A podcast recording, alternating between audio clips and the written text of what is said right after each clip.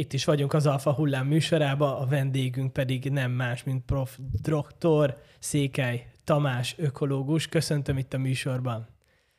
Jó, köszönöm a lehetőséget, hogy beszélhetünk, és kíváncsian várom a kérdéseit. Én um, először is uh, nagyon köszönöm, hogy eljött és elfogadta a meghívást. Én amikor uh, rátekintettem az ön életére, rengeteg érdekességet láttam, úgyhogy engedje meg, hogy felolvasok egy rövid kis szemelvényt, amit én összegyűjtöttem, már csak azért is, mert ez egyfajta uh, gerince lenne majd a uh-huh. beszélgetésünknek. Székely Tamás biológus, ökológus, a Debreceni Egyetem tanára, az angliai University of Bath kutatóprofesszora, fő kutatási területe az evolúcióbiológia, a viselkedés ökológia és a konzervációbiológia.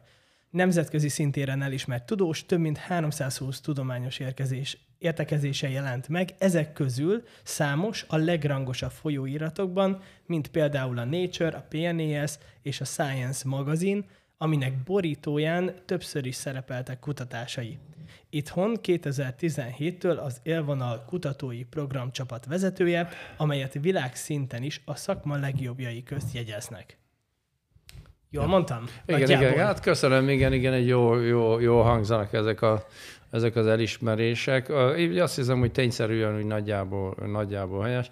Azért így visszagondol az ember a pályára, és soha nem gondoltam volna, hogy, hogy ennyi mindent hasznosat lehet, lehet elérni.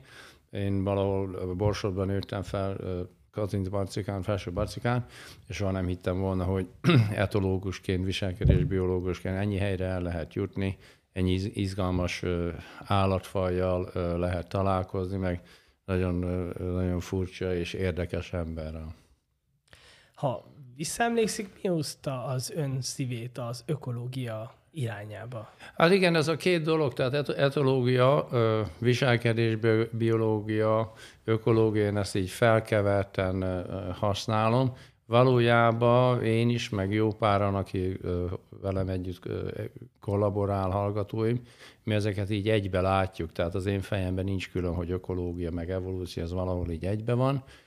Engem egyszerűen az húzott a, ahhoz, amit én most csinálok, hogy nagyon szeretem az állatokat, egy faluban nőttem fel, és nagyon szerettem kezdettől fog a viselkedésüket figyelni, és amikor középiskolás voltam, akkor volt egy etológia filmsorozat a Magyar Tévében, a Csányi professzor úr vezette, és akkor az egyik epizód után én nagyon belelkesedtem, és írtam egy levelet, hogy hát bocsánat, professzor, ez a, ez a én nem teljesen értek egyet azzal, ami a, a, az adott filmsor volt, és a legnagyobb meglepetésemre Sányi professzor visszaért egy nagyon kedves, meleghangú levele, és meghívott, hogy menjek el a, a kutatóintézetébe, mert akkor Gödön volt, és akkor gyakorlatilag innétől kezdve, akkor ekkor középiskolás voltam, én akkor jelentkeztem Debrecenbe, tanári szakot elvégeztem, de végül is már másodéves koromtól TDK-ztam, a viselkedés, Aradi Csaba volt a témavezetőm, és olyan meghatározó személyiségek irányították az én szakmai fejlődésem, mint professzor Varga Zoltán, Précsényi István, Jakucs Pál, tehát az akkori időkben a, a nagy magyar ökológusok és, és evolúció szakemberek. Csányi Sándort? Um, Vilmos. Vagy Vilmos. bocsánat, Csányi Vilmost ön uh, példaképének tekinti? Vagy igen, igen, igen, igen, ő az egyik példaképen. Azért szerencsére nagyon sok uh, jó szakember van, uh, uh, akinek a, az életmunkássága, kutatása, emberi személyisége egy magas mércét tesz az ember elé. Én sajnos a régi generációhoz tartozik, tehát nekem a popstárok, a, azok a, az úgynevezett celebrity, azok nekem, bár nekem nem a példaképen. Én próbálom mindig a tartalmas, értékesebb embereket példaképnek te, tekinteni, és ezért a magyaroknak nagyon sok ilyen volt, hagyományosan is, és most is. Tehát nagyon sok nagy ember van. A pillanatnyi nagy embereket, aki a limelight, aki 5 másodpercig van a tévébe, tehát ezek az a sikersztárok, én már bocsánat, ezekről túl sokban nem tartom. Mennyire érdekesen alakultak át ugye a, a példaképek, meg mennyire érdekesen alakult át maga az az egész média is, mert azért még a 80-as években ja. láthattunk nagyon érdekes embereket a tévében, és Persze, így van, most is, most is lehet, tehát azért David Attenborough még mindig létezik szerencsére, és azért amit az Attenborough csinál, az elképesztő. Minden új filmje pedig figyelem már kb. 20 éve, minden új filmje hoz új, új jeleneteket, új technikákat, új információkat, tehát végül is pozitív is lehet valaki, valaki hős, és ő, ő nem csupán a, a médiában nagy ember, hanem, hanem végül is azért küzd, amilyen nagyon sok biológus, és nem, nem csak biológus küzd, azért, hogy a, a gyerekeinknek, unokáinknak legyen jövője. Tehát nem azért, nem azért küzd, hogy ő még öt perccel több ideig legyen a tévébe, meg a sok hülyeség, amit csinál, az minél többen kövessék, ezek az influencerek, hanem próbál, próbál valami olyan ideát, ideát követni, ami, ami úgy gondoljuk, hogy a, a, a jövő generációba is megmarad, és nem csak személyes érdeket segít elő, hanem maga az emberi közösséget is.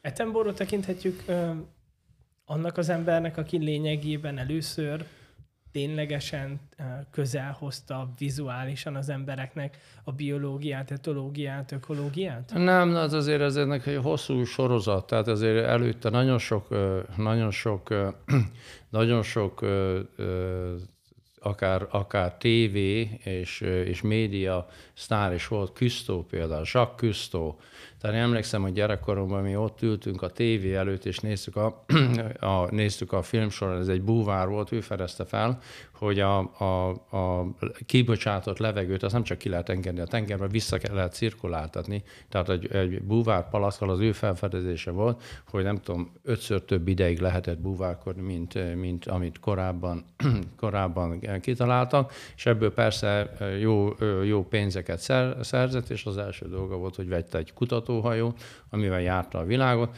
Hát ez valamikor a 70-es évek körül, körül volt, és azóta hát én nem, nem néztem vissza az ő filmjeit, de az ember könyv, szemébe összegyűlnek a könnyek, hogy azok a helyek, ahol még küzdó, mennyi mindent látott, most már gyakorlatilag szeméthalmok vannak, stb. Tehát azért voltak emberek Attenborough előtt is, Itthon, hát Magyarországon nagyon sok kiváló természet, természetfilm volt az 50-es évektől kezdve, Homoki Nagy István, stb.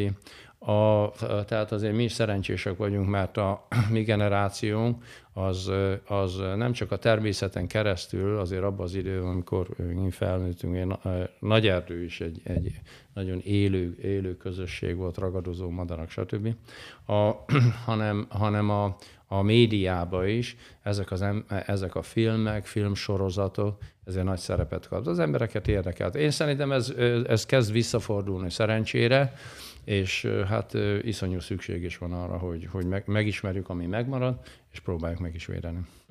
Ön említette, hogy el se tudta képzelni, hogy ennyit lehet biológus, etológusként és ökológusként utazni. 80-as években a Debreceni Egyetemen végzett. Igen. És igen. mikor indult be ez az elképesztő kaland az hát, életében? Hát ez egy jó kérdés, jó kérdés. Én emlékszem, hogy gyerekként elsét, amikor mentem iskolába, akkor volt egy ilyen, az, az útépítőknek volt egy ilyen lakókocsi, régi, ez nem a mostani lakókocsik, ezek a hipermodern dolgok, hanem egy, egy ilyen koszos kátrány, és mindig arról ábránozom, hogy én majd bejárom valaha a világot. Hát nem egy ilyen kátrányos karavánban sikerült, de úgy a magam módján bejártam.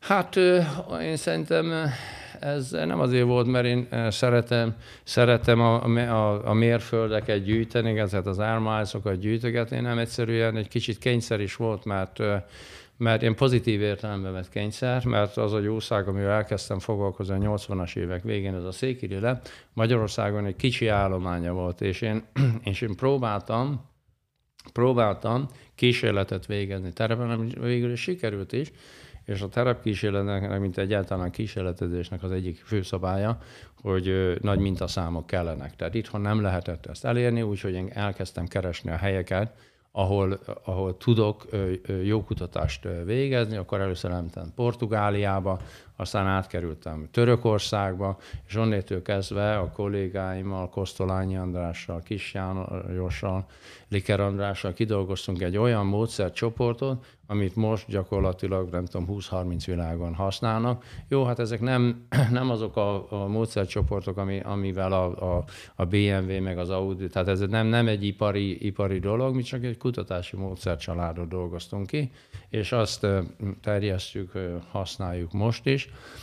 És ahogy, ahogy ezt kitaláltuk, abban a pillanatban ez egy fontos dolog, tehát ez gyakorlatilag egy franchise-nak hívva, ez olyan, mint a McDonald's. Tehát mi, mi, mi kitaláltuk, hogy hogyan lehet egy eh, hatékonyan eh, vizsgálni egy élőlény csoportot, csak mi ugye nem, nem húzunk ebből eh, profitot, hanem terjesztjük a, a, a módszereinket, és aki, aki használja, akkor annak az az előnye, hogy mint ugyanúgy, hogy bemegy az ember Argentinába, egy McDonald's az úgy nagyjából McDonald's, mint, mint itthon, vagy mint Amerikában. A, ezek, a, ezek az eredmények, módszerek, ezek összehasonló adatokat adnak. Tehát az az, az, a, az, a, az a toolkit gyakorlatilag erre egy, egy, egy jó kifejezés, tehát ez a, ez a szerszámos készlet, amit mi összeállítottunk, ez nagyon jól, jól szolgál a, a déli, a déli féltekétől kezdve az északi sarkörig, stb. És akkor ezekkel a, a, a módszerekkel nyert adatokat most ilyen nagy komparatív, nagy összehasonlító vizsgálatokban fog. Tehát volt egy időszak, amikor a 2001-2002-től mondjuk olyan 2015-ig én tényleg rengeteg, 16-ig én rengeteget, rengeteget utaztam, mindenhol hallgatói, nem mindenhol, de nagyon sok helyen a helyi hallgatókkal dolgozók, részese voltam a helyi életnek, tehát én összeadtam úgy, úgy nagyjából olyan 20 országban éltem, tehát nem turista voltam, nem a, nem a strandon jártam, hanem, hanem dolgoztam, tehát a egyetemen, egy helyi kutatóintézetben, terepen dolgoztam, és végül is azért ennek a nagy részének maradt nyoma is, mert egy új NGO, egy civil szervezetet építettünk össze, segítettem nagyon sok fiatal embernek, fiatal hallgató lánynak, fiúnak, hogy egyetemi karrierje legyen, hogy konzervációbiológus legyen, stb. Szóval azért ennek az utazásnak valahol volt értéke, és azért valahol az egyik persze az, hogy tudományosan sok mindent felfedeztünk. Ön két egyetemen is tanít, vagyis a, a Báthi Egyetemen kutatóprofesszorként van jelen, de ott, ott tanít? Hát rengeteg helyen tanítok. Tehát hát én azt hiszem, hogy négy helyen vagyok vendégprofesszor, két kínai egyetemen, aztán Bielefeld Egyetemmel vannak kapcsolatom, a Groningeni Egyetemen is vannak kapcsolatom, Harvardon is látogató professzor voltam. Tehát én gyakorlatilag ahová megyek, ott, ott megkérdezem, hogy, hogy kell, van-e arra szükség, hogy én órákat tartsak, és akkor, és akkor ha van, akkor nagyon szívesen ezt megvannak a standard dolgok, amiket tanítom. Tehát itt az éves rendszeres tanítás az tényleg az, a, az, az egyet, a Báti Egyetemen van, van és itthon itt Debrecenben, hogy őszinte legyek, az a tanítás ez ilyen kétélő fegyver, mert egyrészt nagyon jó, mert, mert fiataloknak el tudja az ember magyarázni, hogy mi van a fejében, hogy miért érdekes, és azért ezt látom a, a fiatal kollégákon, meg fiatal hallgatókon, mi gyakorlatilag addig, amíg, amíg valaki nem mondja meg, hogy hogyan is kell egy, egy mocsarat nézni, vagy hogyan is kell egy erdőbe viselni, olyan vagyunk, mint egy elefánt a porcelánboltba tényleg. Tehát törünk, zúzunk, nem is érezzük, hogy mi van. Tehát el kell valakinek mondani, hogy mi az, hogy egy ökoszisztéma, mit jelent a tápláléklánc, mit jelent az, hogy szaporodási viselkedés, stb. Én ezt nagyon szeretem, nagyon szívesen elmagyarázom de ugyanakkor a tanítással rengeteg idő is elmegy, és azért a kutatói vonalon a, a kutatóknak a, a, a fő mércéje azok a tudományos munkásság, felfedezések, cikkek gyakorlatilag. Szóval ezt érdemes, én úgy látom, hogy ez a kettő erősíti egymást, tehát azért rendszerint olyan, olyan, olyan tárgyakat tanítok, aminek, aminek van van, van, van kapcsolata a saját kutatásom. Tehát, tehát, hogy röviden megválaszolom a kérdést, amit nem válaszoltam meg röviden, csak használ. Két helyen tanítok rendszeresen, de alkalmanként sok más helyen, december elején például Pádovába tartottam szemináriumokat, aztán Milánóba tartottam szemináriumokat, Kínában rengeteget, amikor megyek, akkor mindig megkérdezem, hogy van-e valami, amit tudok tartani. És azért kitaláltam egy olyan, olyan stílust, hogy gyakorlatilag beszélgetünk, és én elmondok néhány dolgot, amit, amit én fontosnak tartok, és utána kíváncsi vagyok, hogy a hallgatók, meg a doktorandusz hallgatók, fiatal kutatók milyen ötletekkel állnak. És itt kezdődik az igazán, igazán érdekes játék, mert a legtöbb, legtöbb ember, és valószínűleg még az egyetemisták is úgy gondolják, hogy minden fel van fedezve. Hát ez nem így van, ez egyáltalán nem így van. Igen, vannak dolgok, amit felfedez, DNS persze felfedez, RNS persze felfedeztek, egy csomó mindent felfedeztek még, már, de azért, de azért nagyon nagy hiányok vannak, én a saját területemen tudom, hogy mik ezek a, mik ezek a hiányosságok, és ezeket érdekes, érdekes fel, felfedezni. Akkor lényegében, hogyha jól értettem, önd a Székilile repítette világ körüli útra? Ez, ha igen. itt Jorcabágyon lett volna egy nagy populáció? Akkor lehet, hogy nem megyek soha. Igen, lehet, lehet nyugodtan, sőt, arra Csaba mutatta meg nekem a Székililét, még akkoriban volt a Balmazújvárosi nagyszéken. Egy kis aranyos jószág. Ekkora, 40-50 grammos madár, igaz? Igen, igen, pontosan, igen, igen, jó felkészültél, igen, igen. Tényleg jó felkészültél. Nem egy aranyos kis jószág, és, és igen, igen, igen, azt hiszem, hogy Hát igen, aztán, hogy vissza, visszaemlékez, hogy mi lett volna, ha, hát ezek mindig veszélyes kérdések, mert hát a Jóisten se tudja már elnézést a kifejezésért, senki se tudja, hogy mi is lett volna, hogyha ez és ez. Én abban biztos vagyok, hogy, hogy, hogy valahol biztos mozogtam volna, mert azért mindig is szerettem emberekkel beszélgetni, úgy, úgy egy kicsit kilépni abból a, abból a környezetből, amiben egy adott pillanatban voltam. A, igen, az, hogy, az hogy, hogy a Délaföldön kezdtem el dolgozni, a Székililék alatt a Szeged környékén, aztán felfedeztük Miklapusztát. Ez egy, ez, ez egy hát néhányan valószínűleg hallottak róla, nem biztos, hogy arra büszkék, mert ott van egy állami börtön. A Miklapuszta, Hartapuszta, ott volt akkoriban, ez a 90-es évek elején, Közép-Európában a legnagyobb székirille állomány, a 100-150 város állomány volt, amit a kollégáimmal úgy együtt, együtt vizsgáltunk, és most a, nekem egy külön, külön jó eső érzés, hogy a Lengyel Szabads kollégámmal, aki itt van a Debrecenben az ökológiai kutatócsoportban, sikerült egy live pályázatot, ez egy milliárd forintos pályázat, európai pályázat. Egyedül mi nyertünk az országba a, a, egy ilyen nagy volumenű pályázatot. Most visszamegyünk oda, ahol én gyakorlatilag kezdtem a lilekutatást, és próbáljuk visszahozni őket, mert időközben a lilék eltűntek. Ennek egyszerűen az az oka, hogy a, nagyjából az, hogy a legeltetés megszűnt. Tehát végül is a Miklapusztán 90-es évek óta, mióta én dolgoztam ott, azóta Lili állomány gyakorlatilag összeomlott, és most ennek az új Life Projectnek az a célja, hogy nem csak a székillélet, hanem más jószágot is visszahozza. Most ez egy lényeges dolog volt. A második egy ilyen triggernek, ilyen kulcs, kulcs fontosságú eseménynek tartanám valószínűleg az egész életemben az volt, hogy Törökországban négy évig dolgoztunk, Adana, tehát az ott a szír határ mellett van, egy, hát legalább ezer székil le volt, tehát egy hatalmas populáció volt, mint kiderült, azóta az is összeomlott, ezt kollégákkal együtt vizsgáljuk most, hogy olyan miért lehetett ez. A, a, a négy éven keresztül úgy képzeltem hogy én abban onnét fogok nyugdíjra, meg is tanultam törökül, török volt az utolsó nyelv, amit próbáltam megtanulni, vagy lehet, nem a portugál, de azt is feladta. Szóval törökül én valamilyen szinten beszéltem, mert ott képzeltem el az egész életemet, hogy én Anglia, Magyarország, meg Törökország, és akkor kész, és akkor egy, egy évben egy, egy nem túl kellemes török kolléga segítségével le akartak tartóztatni, meg gyakorlatilag lehetetlenné tették a munkát, úgyhogy az a, az a vágány az, az lezárult, tehát az a kutatási vonal lezárult, és amikor jöttünk vissza Törökországból, az körülbelül olyan lehetett, mint a magyarok bevonulása a, a Kárpát, Kárpát, a Vereckei hágon. Van, aki szerint ez egy ilyen diadalmas esemény volt, a fehér lovon, stb. Árpád bevezette a magyarságon.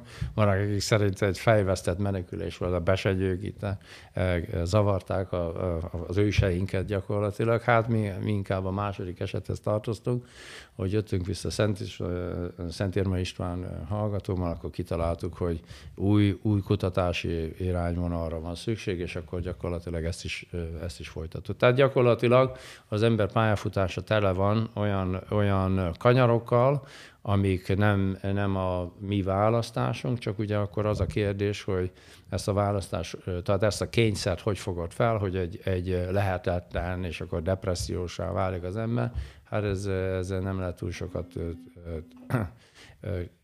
csinálni, hanem inkább az ember keresi, keresi a pozitívumokat, és hogy hogy lehet, hogy lehet ezeket a úgynevezett kényszerkerülőket hasznos, hasznos tudássá, hasznos irányzatokké átformálni. És én gyakorlatilag úgy visszagondolom, én gyakorlatilag ezt csináltam. Jó?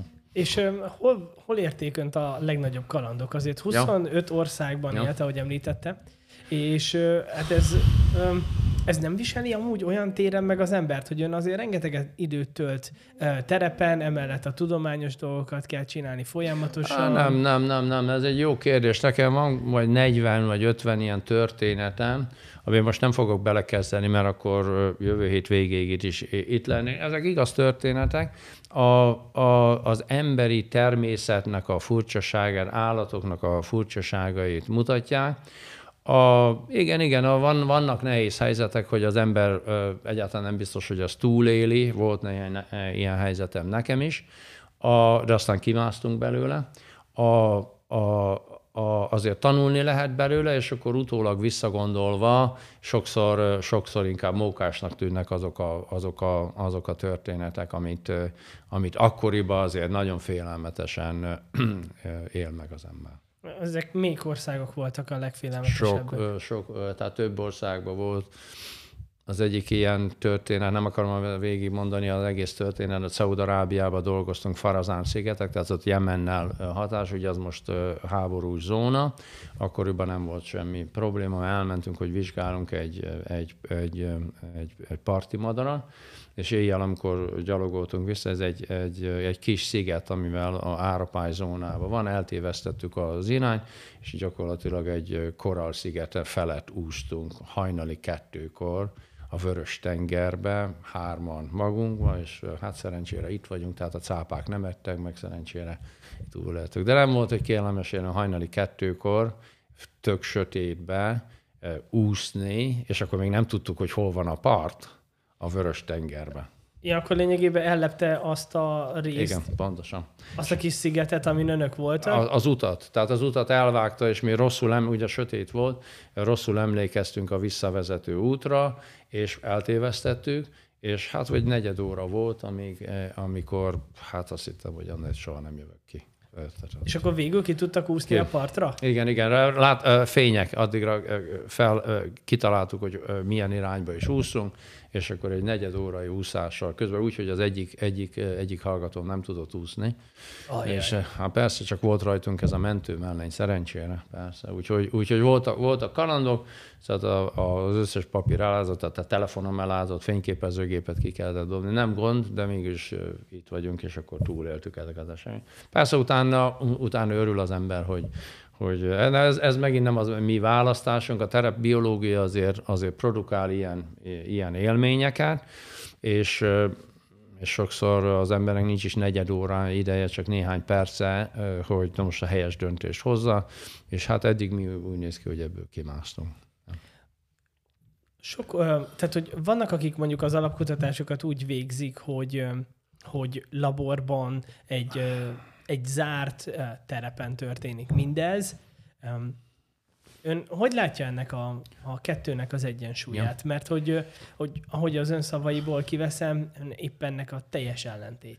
Igen, nem, nem, ez egy jó, jó kérdés. A, a tudomány ugye polarizálódik, meg specializálódik. Tehát a, ami, ami történik, egyre inkább redukcionisták vagyunk, a, a, egy, egy tehát redukcionális, tehát egyre kisebb és kisebb jelenségeket foglalkozunk. Erre talán egy jó példa, hogy pár évvel ezelőtt a, egy állás, állás interjú bizottságban voltam benne az, az, Angliai Egyetemen, a University of Bának, és a téma az embriológia volt, a fejlődés biológia volt, és akkor az egyik legjobb szakember az a egér, egér fejlődésének volt a szakembere, és akkor a Tony azt mondja, hogy hát ő a 12 napos egér embriónak a szakembere, de a 16 naposról ne kérdezzük.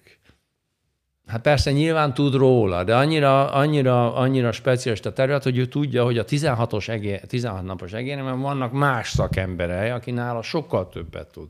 Tehát ennyire fel van oszva.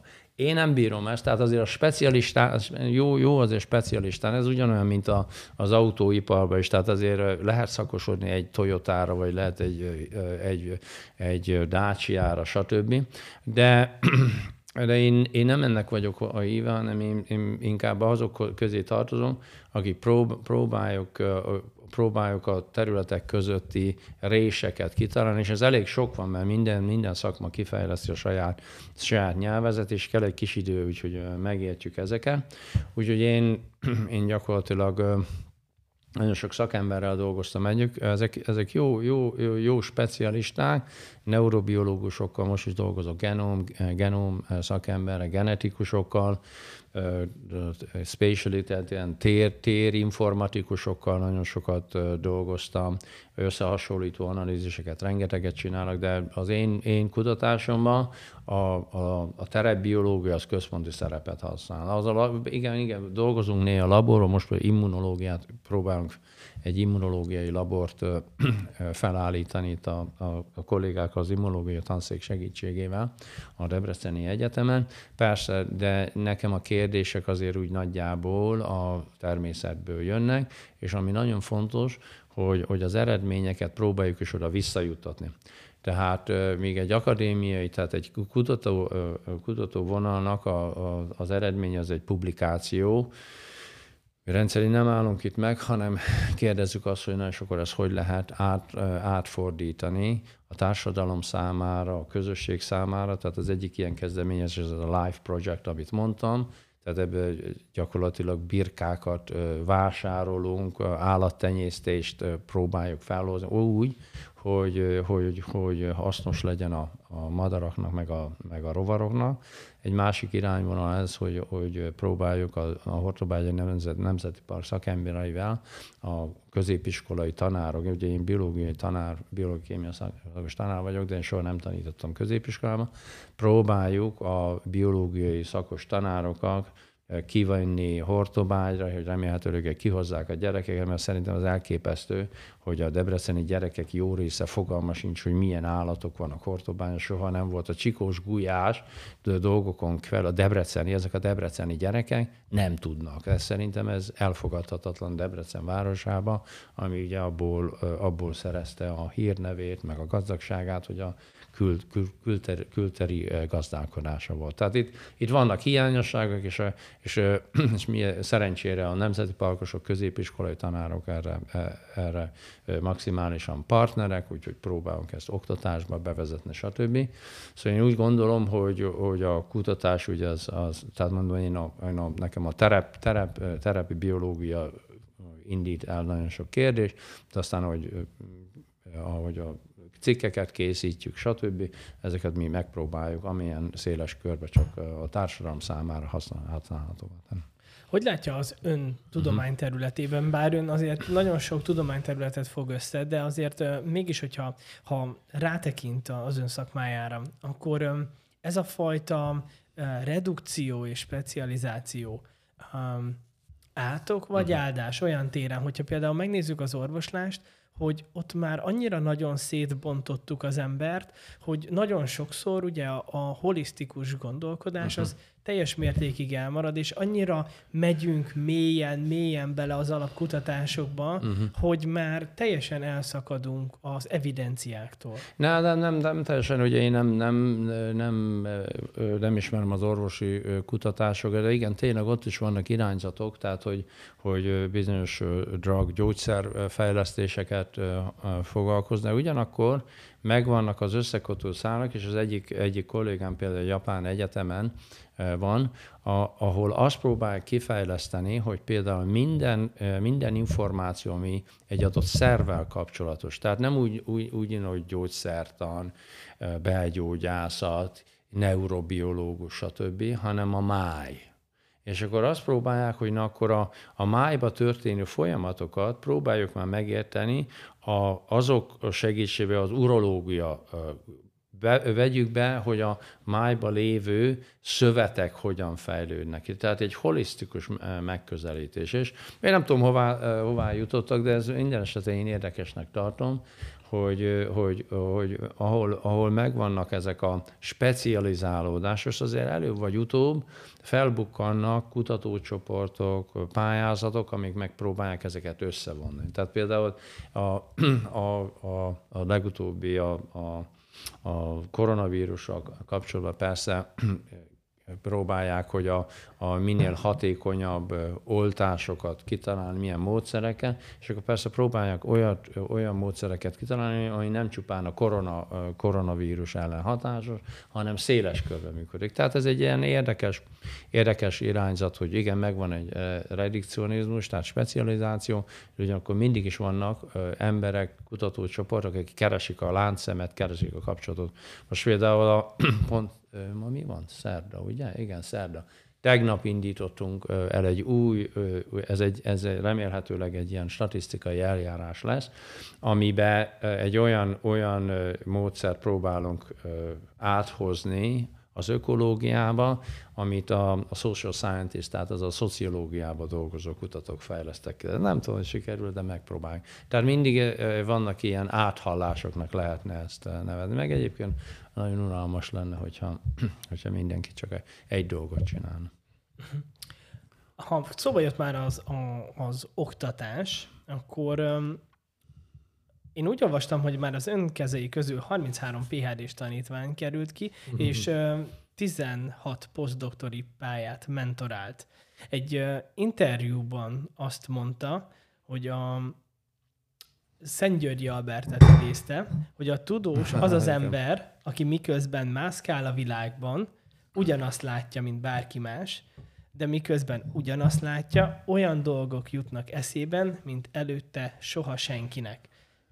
Ez tartja a tanítása alappillérének? Hú, hát jó kérdés. A, hát igen, igen, ez egyébként érdekes volt. Szerintem a 70-es évek elején volt, amikor ugye Szentgyörgyi Kanadában élt akkor, és a tévében volt egy interjú vele, és azt máig is emlékszem, hogy az úgy, úgy bennem maradt, mert Ugye hát gazdag nemzetek, ugye hát ugye gazdag emberek most már milliárdosok, ugye felmész a Marsra, vagy elmész a Jupiterre, belefektetsz 5 milliárd dollár, hát biztos valami újat látsz. Tehát ebbe olyan, hát, már bocsánat, hogy ez olyan nem nagyon megdöbbentő, hogyha ha iszonyú összegeket fejlesztesz, fektetsz, valami újat látsz. A Szent Albert idézet, ez nem erről szól, az arról szól, hogy látsz dolgokat, tehát amit már, amit már mások milliónyszor megtanultak, megtanították, és akkor hirtelen valami olyan, olyan jut eszedbe, ami egy új magyarázatot ad, és nagyon sok cikk, eredmény, amit én, én úgy gondolom, hogy én hozzájárultam, vagy talán tőlem is jött, az pontosan ennek a, ennek a, a en, ennek a, ennek a, a megközelítésnek a bizonyítása. Oktatásban én úgy gondolom, hogy az első dolog a lelkesedés. Tehát az, hogy, a, az, hogy az ember szeresse, amit csinál, tehát én nem tudom elfogadni, nem is tudom magam elképzelni, hogy olyat csináljak, olyat tanítsak, amit nem szeret. Ez, az egyszerűen ez nem megy. Ez, ez te is így vagy vele, tehát a, a közelharcban. Ez, az, a, nem, a szívedet nem teszed bele, akkor az, az úgy nem megy. Élsport is biztos, hogy így van. Tehát középszerű sportoló lehet valaki, de ha nem élhal azért, akkor az nem lesz élvonalban. Tehát én úgy gondolom, hogy ez a lelkesedés, érdeklődés, aztán valószínűleg azért a, a logikának benne kell lenni, mert hogyha, és ez a tanítása, és itt, itt mindig egy szokásos dihotómia, hogy vannak a kutatók, meg vannak az egyetemi oktatók, hogy a kutatóintézetekben dolgozóknak szerencsére nem kell tanítani. De ezt át is lehet fordítani, mert nagyon sok kutatóintézetben dolgozó az egyszerűen nem tudja egyszerűen elmondani, hogy mit csinál. Mert mi hozzá vagyunk szokva, hogy bejön egy, bejön egy hallgató, az egyetemi hallgatók azért hogy nagyjából azért értelmesek, ez akkor is nem, nem lehet azt a zsargont használni, amit én a cikkbe leírok. Mert azt mondja, hogy bocsánat, most mi van?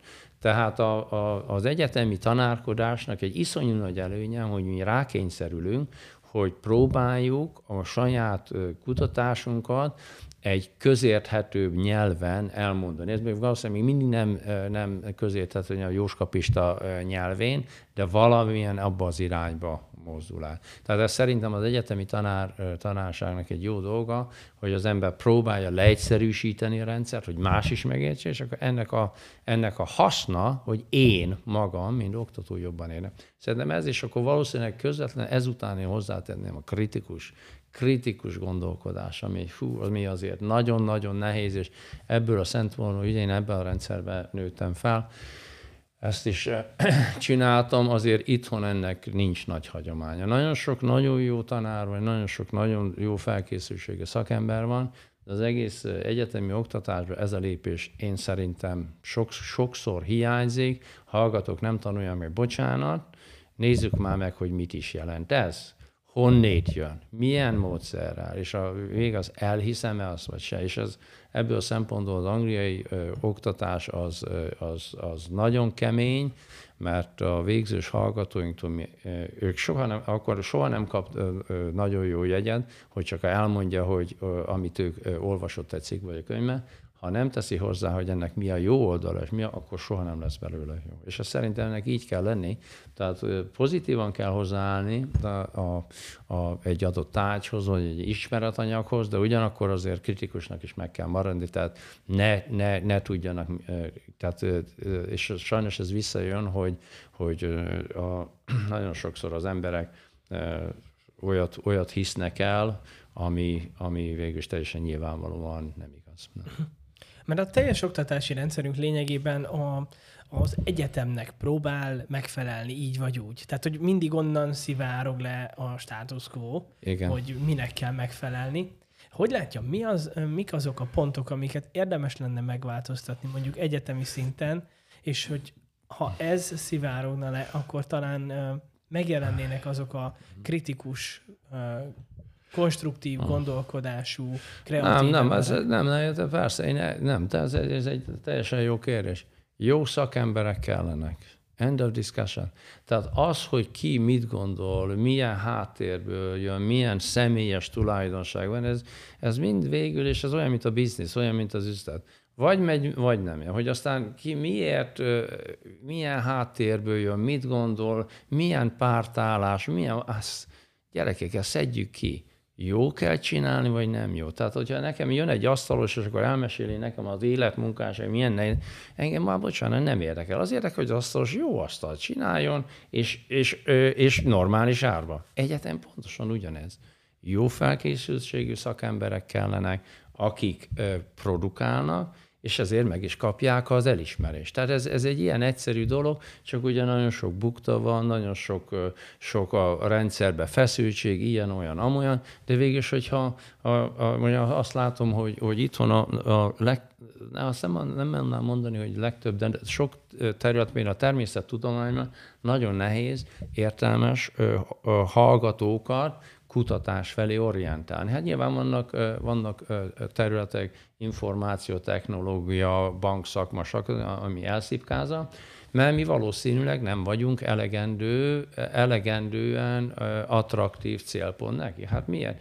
Hát valószínűleg részben azért, mert mi nem is, nem is megyünk a, oda az iskolákhoz, nem is próbáljuk magunk körül verbuválni a, a legjobb hallgatókat, de az se segít, hogy az egyetemeken a fizetések még mindig, és most már még, még nagyobb a különbség, mert ugye a kutató, köz, kutatóintézetekben emelték a fizetéseket szerencsére, még az az se segít, hogy az egyetemi emberek, a jó fel, egy professzor nincsenek megbecsülve anyagilag.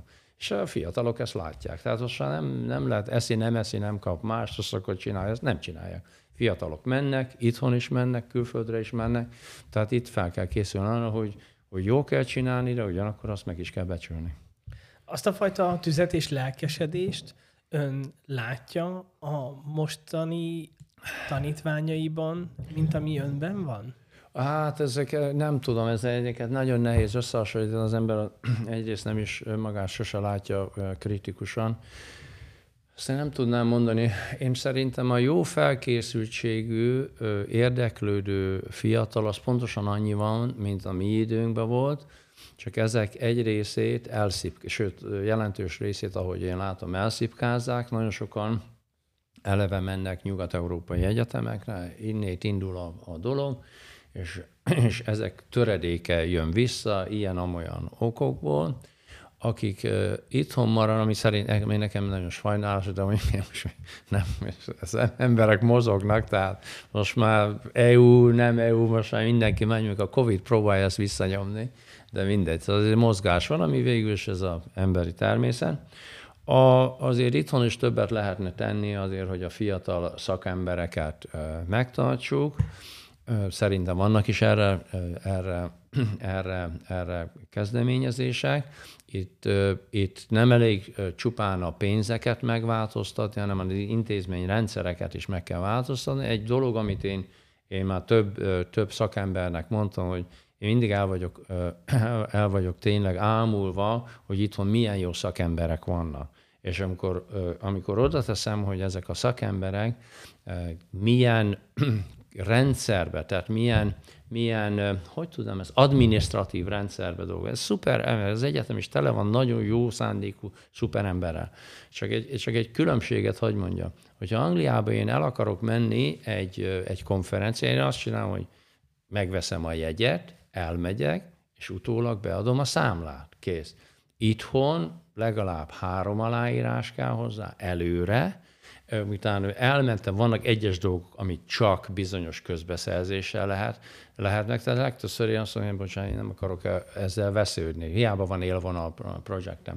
Tehát, tehát a, a, a, azt próbálom udvariasan megfogalmazni, a rendszer, a, az állami egyet, amit én látok, ez nem csak Debrecen, az, az egy többi egyetemben beszélek, az administratív ö, rendszert egyszerűen elfelejtették felújítani.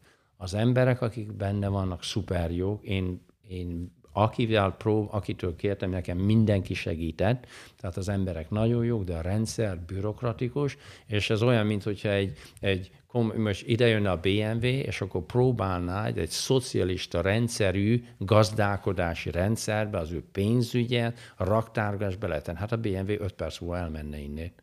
Hát ő, ő, ő világszínvonal akar dolgozni, gyerekek, hát ő, ő nem ezt akarja.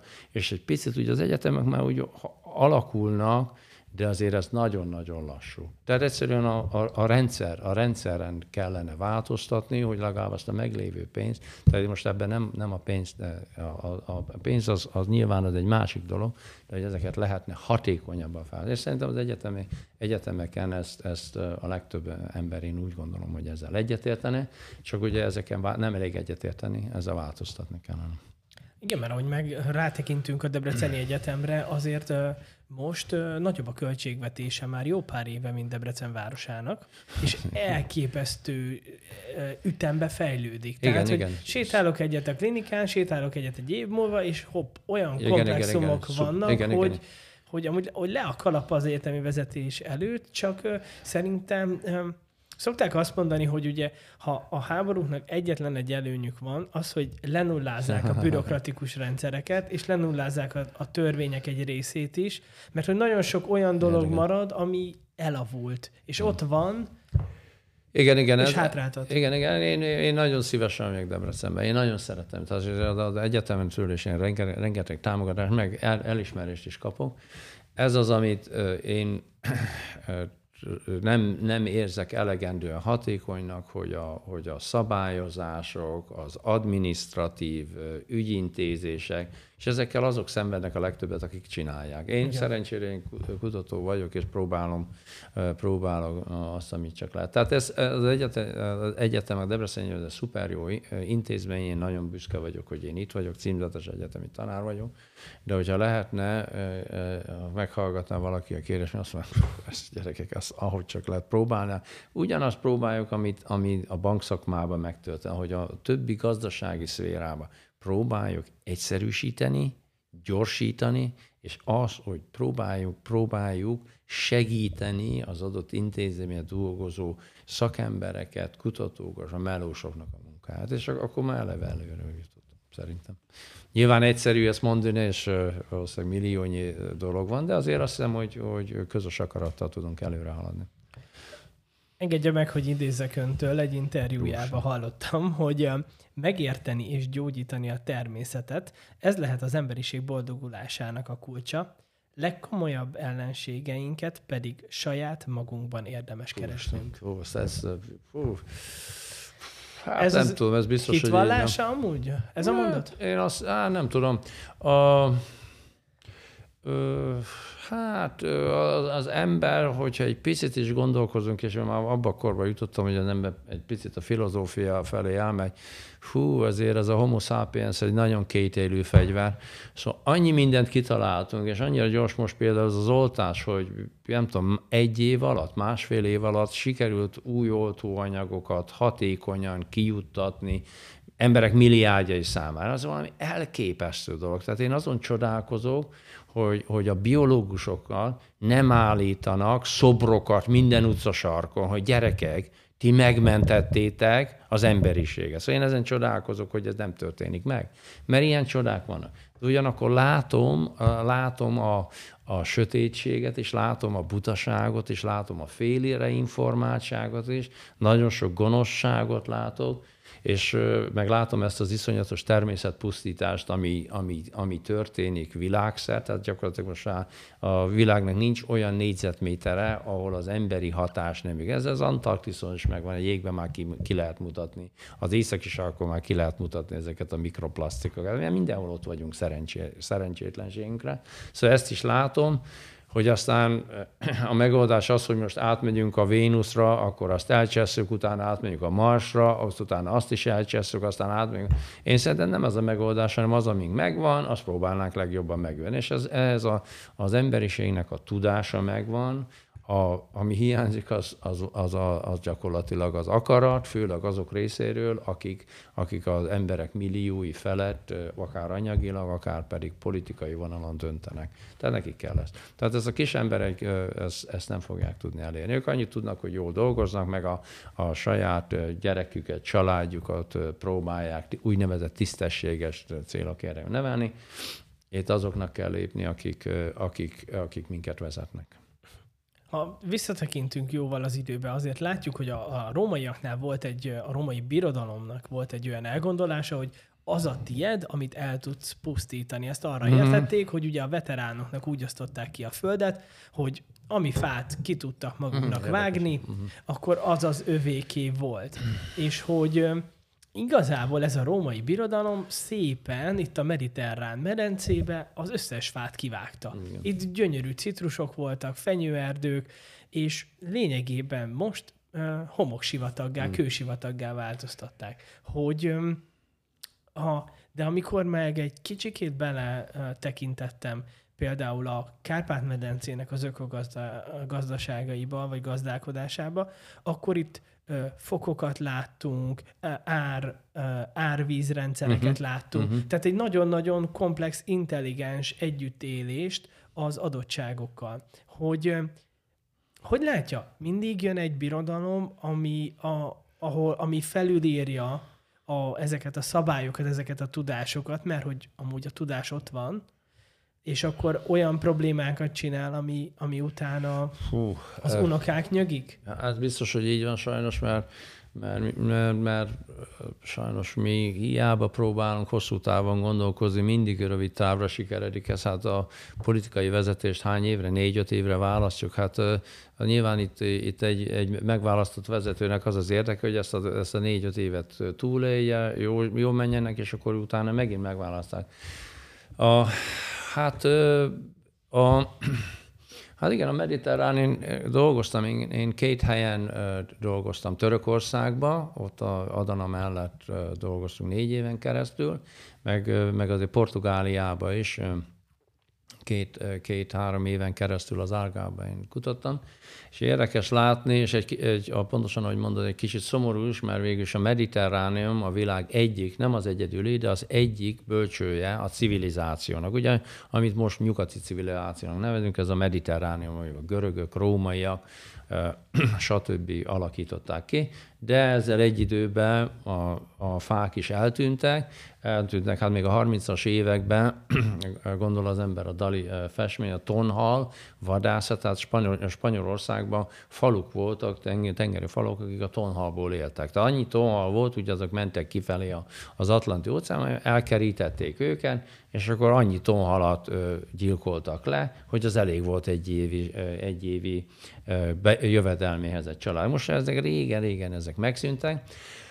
Hát a, a, sajnos a, a trend az, hogy hogy, hogy, hogy meg tudnánk ezt állítani. Az egyik megállítás az, hogy a természetvédelmi területeket fenntartjuk, ha valami, akkor azoknak a védelmét erősítjük. Tehát nekünk ugye itt van a Nagy Erdő, itt van a Hortobágyi Nemzeti Park, tehát ezeknek a védelmét a jövő Debrecen város jövőjének érde erősíteni kell. Hogy milyen trendek vannak, hát arról én nem akarok beszélni, meg nem is tudom valójában, de azért ez egy veszélyes trend, amikor, amikor egyéni vagy néhány csoportnak az érdeke próbálja felülírni egy, egy népnek, vagy egy nemzetiségnek, vagy akár egy országnak is a közös, közös érdekét. Nagyon nehéz ezt el, el, elkerülni, és hát én szerintem, hogyha a biológusokat őszintén megkérdezik, akkor, akkor túl sok pozitív választ nem fogunk kapni. Jared Diamond írt erről egy könyvet, Collapse, hogyan, hogyan írtják ki civilizációk önmagukat. És hát bízunk benne, hogy mi nem fogjuk ezt csinálni. Igen, mert pont a húsvét-szigetekről olvastam, van, ahol az pontosan. történt, hogy hogy elkezdték kivágni a fákat, mert ugye volt ott egy papság, és ugye ott még nem volt hmm. munkamegosztás, hanem ott mindenki magának végezte el az összes életéhez kapcsolódó feladatokat, és a, ezeket a fákat elkezdték, ugye ezeken görgették uh-huh. ezeket a Persze. hatalmas totem szobra, igen, szobraikat, amiket elvittek ugye a sziget szélére. Uh-huh. Na és ennek következtében, hogy uh, mentek ezek a görgetések és kivágták az összes fát, ott ugye óceáni éghajlat uralkodik, rengeteg csapadék van, és lényegében kimosta a táptalajt alóluk, és amikor már ugye eszméltek, késő volt, próbálták kövekkel megállítani, és lényegében kipusztult a uh-huh. sziget teljes lakossága. Jó, hát ez nyilván vannak, akik nem, nem így, így látják, tehát ez a, a tudományatól tudomány, hogy mindig vannak viták a részleteken, de én azt hiszem, hogy, hogy, hogy, hogy ezek az ökológiai katasztrófák nagyon sok esetben tényleg emberi, emberi tevékenységre vezethető vissza. Na most a mentségünkre legyen mondva, azért sokszor nem látjuk előre, hogy milyennek a következő. A Tisza árvíz szabályozás, így a Széchenyi. A, nagy dolog volt, hát hol járnánk most? Tehát, hogyha nem lett volna a Tisza szabályozva, akkor szuper jó mocsarak lennének, hát nem tudom, tehát Hortobágy falutól valószínűleg nem tudom hány kilométer, 50-80 kilométerre. A biológusokon kívül más nem biztos, hogy örülne neki, mert ugye e, malária lehetne, stb. Szóval, e, szóval azért vannak dolgok, amiket meg kellett csinálnunk. Na, hogy aztán e, hosszú távon mi ennek a következménye, az szerintem ökológusok a legjobban felkészültek, akik ezt meg tudják jósolni. Ezért mondtam azt, hogy az ökológusok olyan, mint, a, mint egy doktor, ilyen természet doktor. Még mi is tudjuk azért sokszor, mert egy, egy ökoszisztéma az iszonyúan bonyolult dolog, tehát azt rendesen megérteni, fú, azért sok minden kell hozzá de az is biztos, hogy, hogy maga az emberi, emberi, emberiség egészségügye érdekébe, és meg kell értenünk, hogy milyen betegségek vannak a természetben, hogyha találkozunk ezekkel a jószágokkal, milyen betegség, mint például a koronavírus, potenciálisan egy állatból jött, az még persze nincsen eldöntve, de az egyik elképzelés az, hogy, hogy, hogy állatoktól került, került az emberbe.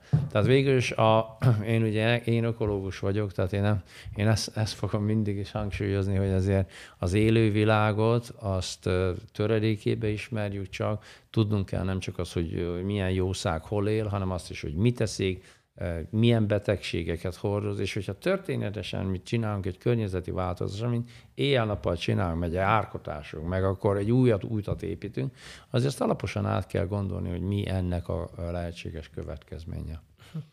Nem szomorodik el akkor, amikor járja a világot, és már nem talál olyan helyet, ahol nincs emberi beavatkozás. Van még olyan? Hol nincs. van olyan hely? Hát, ahol ö... nincs egy zacskó, egy műanyag, egy faírtás nyom. Találunk még ilyet? Hát direkt olyan van persze, tehát azért tehát ilyen vizsgás makro, makro jelenség azért nagyon sok helyen helyen nincs, tehát, tehát azért vannak a, a sarkvidékek, Szibéria, Észak-Amerikában is nagyon sok nemzeti park van, ahol, ahol ilyen makro, tehát én nem lát szemetet, mert, mert történetesen arra nem, já, nem, nem léphetnek oda be emberek, de ezek a mikro, mikroszennyezések már sajnos mindenhol megvannak. Hát igen, a, az első dolog az, hogy, hogy, hogy én úgy vagyok vele, hogy mi, én ugye kutatónak érzem magam, kutatónak meg oktatónak, a mi feladatunk az, hogy leírjuk, hogy mi van. Tehát persze valószínűleg nem egy, volt például Madagaszkárban elkezdtünk egy kísérletet, és hát, hogy egy hónapig dolgoztunk, megtaláltunk minden madárnak a fészket egy területen, egyik reggel feltűnt három buldózer, és teljesen illegálisan, mint kiderült, a fészkeink nagy részét ott a szemünk láttára eltaposták, mint kiderült illegálisan, de valakinek személyes érdeke volt, lefizetett ott a helyi embereket, és csinált egy repteret, anélkül, hogy, anélkül, hogy a helyi falusiak is tudhattak. Hát ezek nem a legpozitívabb élmények egyike. Aztán persze, utána kirúgták őket, meg bezárták, de a területet nem lehetett már visszahozni, mert illegális volt. A, a, tehát a, én úgy gondolom, hogy az első feladatom az, hogy én elmondjam, hogy ott mi van, és tényleg nagyon sokszor az a helyek, ahol mi vagyunk, a mi megfigyeléseink, mi riportjunk, mi cikkeink, az első, akik elmondják, hogy gyerekek, itt ez van, de az, az, az baj. Tehát ott a probléma, és akkor utána mi azért próbálunk túllépni, azt is keresünk, hogy nagyon sokkor mit lehet csinálni. Tehát sokszor elkezdünk dolgozni a helyi egyetemmel. Na gyerekek, akkor ezt indítsuk már így be, egy felmérést, próbáljunk már erre közös projektet csinálni. Szóval próbálunk, próbáljuk nem csak, a, nem csak dokumentálni, hogy mi van, hanem próbáljuk az ellenpólus, tehát próbáljuk a helyi civil szervezeteken, természetvédő szervezeteken, egyetemeken keresztül ellen, ellen erőt felépíteni, és a, bízva, bízva ezzel abba, hogy, hogy, hogy lassítja az ember, vagy teljesen le is lehet állítani ilyen kedvezőtlen folyamatokat. Tehát egyfelől tényleg egy kicsit negatív, meg az elkeserítő, azt én nem mondanám, de szomorító, elszomorító, ami történik, de ugyanakkor ott van a lehetőség, hogy ezeken, ezeken tudunk változtatni. Nem mindig, de nagyon sokszor tudunk változtatni. Fel akartam hozni pont Madagaszkárt, mert ott ugye kevesebb, mint 20 év alatt a az esőerdőnek a 70%-át leírtották, vagy még több?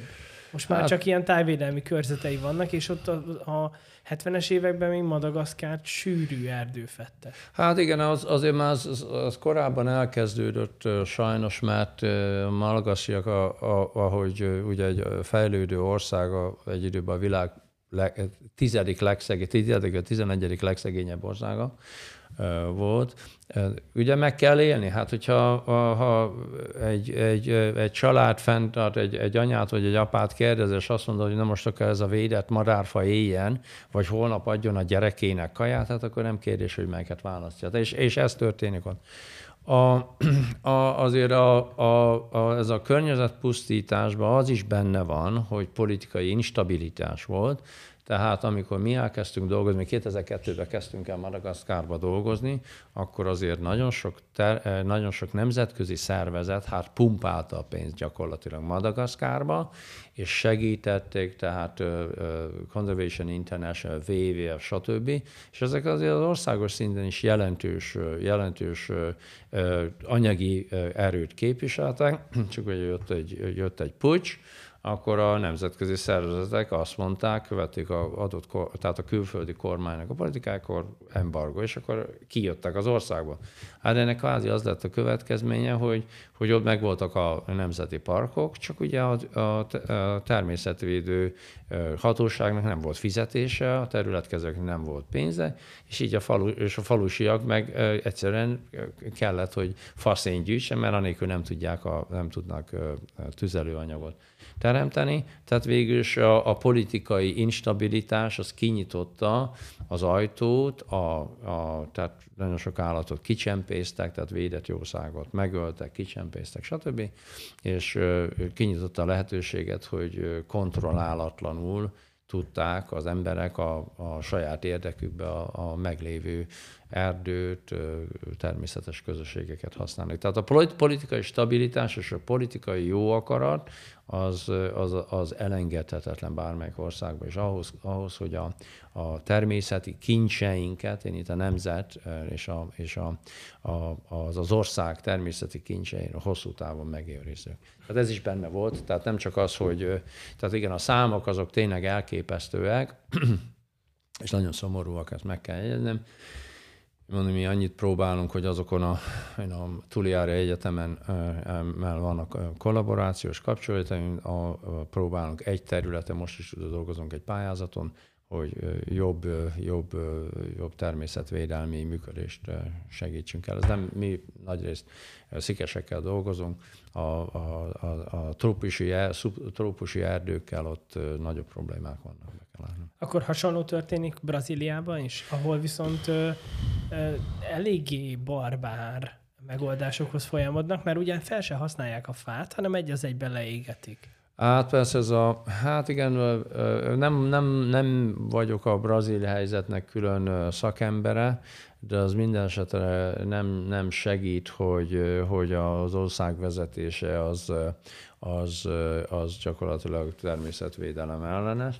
Hogy ennek milyen hatása lesz, persze rövid távon, hogy jó, megkírtják az esőerdőt, és akkor behoznak 500 marhát, és akkor azt eladják a McDonald's, vagy nem, nem akarom a McDonald's-ot szegény, hanem bármelyik burger cégnek eladják, tehát ebből jó hasznot hajtanak, csak hogy ez a, ezek a talajok hosszú távon el, elrodálódnak, ahogy, ahogy említetted is, és utána menni kell új területeket fenntartani. Aztán ez a klímára milyen hatás, én szerintem, fú, elég nagy hatással lesz, az már ezek az esőerdők ugye párologtatják a vizet, hogy saját mikroklímát alakítanak ki, hogy aztán hosszú távon milyen lesz ennek a hatása, szerintem nem lesz túl, túl jó. Ez szerintem az ország vezetése, hogyha nagyon akarják, ők tudják, csak, csak nem, nem tartják fontosnak. Magyarország hogy áll? Erdőügyben? Hú, én nem vagyok szakember. A, hát az erdészek, erdő, erdőben dolgozó ökológusokat, meg erdészeket kell megkérdezni. Én annyit látok, hogy, hogy, hogy én Borsodban nőttem fel, és két és a bükkbe voltunk, Erdők megvannak, azért a legtöbb magyar erdő az művelt valamilyen szinten, valószínűleg történelmileg is művelték őket, csak ugye a művelésnek is több szintje van. Van enyhe, van közepes, meg van nagyon erős. Tehát ezeket szerintem úgy lehetne kezelni, hogy, hogy hosszú távú programokat kellene kidolgozni, tehát ehhez csak úgy lehet, hogyha a, a erdészettel dolgozó szakemberek, meg az ökológusok, akik értenek el, én nem, nem értek különösebben az erdőhöz, azok, azok leülnek és próbálnak egy közös álláspontot kialakítani, és akkor van egy országos szintű vezetés, ami, ami hosszú távon az érdekli, hogy a magyarságnak, Magyarországnak 20 év múlva, 50 év múlva is legyenek olyan erdői, amik, amik, amik értékesek. Nem csak, nem csak fa anyag szempontjából, mert ez a nemzet értéke, hanem, hanem ökológiai szempontból is értékesek. Igen, mert minden mellett ugye a lényegében a vizeinket is teljesen tönkre tesszük, nem csak a műanyag szennyezése, hát most már azt mondják, hogy, hogy egy hatalmas kontinensnyi, két millió négyzetkilométernyi, 3-6 méter vastag műanyag álkontinens úszik. Persze. Hát ennek a, a mérete, hogy mekkora, az mindig beesik, de ez tényleg elképesztő. Ez sajnos ez így van. Ez cirkulál. Több is ilyen van egyébként, nem, nem csak egy. Én a, hát ugye mi dolgozunk tengerpartokon, tehát mi az Zöldfoki szigeteken dolgozunk, ott Madagaszkár is tengerparton van. A, gyakorlatilag ugye az a sziget, ahol én sokat dolgozok, Májó, az a Zöldfoki szigeteken.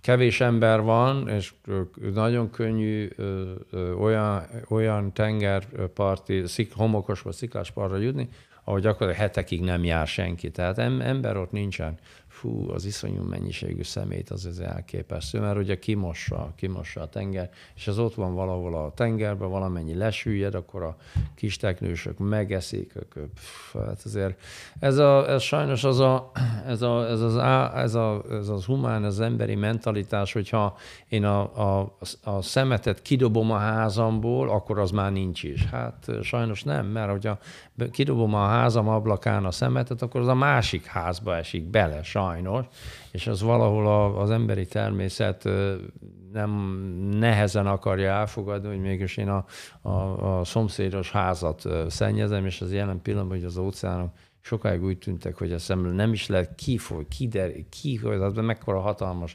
víztől. Hát azért úgy néz ki, hogy nagyjából sikerült tönkretenni. A egyik kiemelt érdeklődés és kutatási köre a nemi szerepek és a nemi szelekció, a szülői törődés és az ivar megoszlás hatásai a populációs viselkedésekre. Úristen. Aha, Na, ezt, ezt szépen fel tudtam olvasni, igen, egybe, igen. sikerült. Igen. Én ö, egyszer ültem egy asztaltársaságnál, és ö, ö, azt bátorkodtam mondani, hogy a hűség uh-huh. az ö, nem ö, szimplán az egyéni döntés, hanem ez ö, ö, a környezet kérdése is nagyban. Aha, és hát ugye nagy felháborodás volt a, a nők körében, hogy hát, ez, hát ugye ez nem így van, és akkor én próbáltam érvelni amellett, hogy hát hogyha nyilván egyszerűbb hűségesnek maradni, akkor, amikor az ember nem kap felkérést persze, táncra. Persze, és hogy elképesztően nehéz, amikor olyan táncra kap felkérést, ahol mondjuk a másik nem egyede, borzasztóan vonzó számára. Jó, hát ez persze, ez nem, nem, ez igazad is van, ezt én, hát én gyakorlatilag igen, jól összefogadod, hogy mit csinálunk, csak mi egy picit tudományosabban nézzük meg. Nem, szerencsére nem embernél, mi állatoknál nézzük, ahol kevésbé problémás. Hát igen, a, tehát én szerintem abból kellene kiindulni, hogy, hogy ugye mi végül is emlősök vagyunk, homo sapiens valahol ott, ott tetszik, nem tetszik, de valahol mégiscsak a fő emlősök közé tartozunk. Nagyon sok biológiai ö, ö, dolgot hoztunk, kezdve a génektől, kezdve a fejlődés, stb. A, az egyik tárgy, amit én tanítok, az egyébként ivari konfliktus, tehát ez egy, egy speciál kollégium, amit tanítom, és az arról szól, hogy, hogy hogy minden, mindkét nemnek, tehát a férfiaknak, a nőknek, vagy nősnek, a hímeknek is megvannak a maguk stratégiája. A klasszikus példa az az oroszlánok. Az oroszlánok társadalmi rendszerébe az a szokás, tehát ugye oroszlán falkába élnek, két-három hím, hat-nyolc nőstény. A nőstények azok egymásnak a rokon, ezek testvérek, tehát nővérek, meg, meg anya, gyereke, nagymama, stb. él együtt. A hímek is rokonok, de csak egymásra. Tehát az oroszlánoknak az a rendszer, hogy a, a kis fiú oroszlán, amikor ivar érett, akkor kizavarják őket a, a család. Mi történik? Hát kóvályognak egy kicsit, és egyszer csak rajta ütnek egy másik oroszlán falkán, és elűzik a hímeket. Azért múlt héten voltunk a Miskolci állatkertben, és ezek, most azt hiszem ez volt az első alkalom, hogy egy hím oroszlán 10 centire pihent az üvegfal mögött, még egy nőstény oroszlán is ott volt 50 cent, az egy, még egy nőstény oroszlán, ez iszonyú jószág. Egy hím oroszlánról nem is beszél, az, ezek e, a hímek gyakorlatilag kirúgják a, a, az öreg csávókat a, a, a falkából, és mi történik?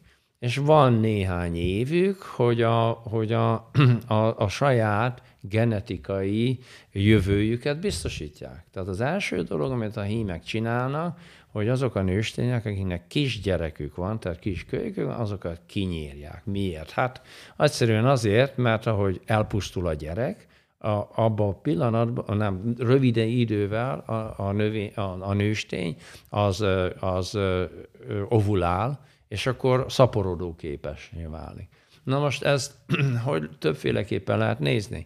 A nőstény persze védi a kölykét, mert ugye ő már kihordozta, vemhes volt, stb., meg szoptatta, tehát ő, ő keményen védi a hímelen, de ugye a hímoroszlánok rendszer nagyobbak, erősebbek, tehát sikerül nekik elérni, amit akarnak.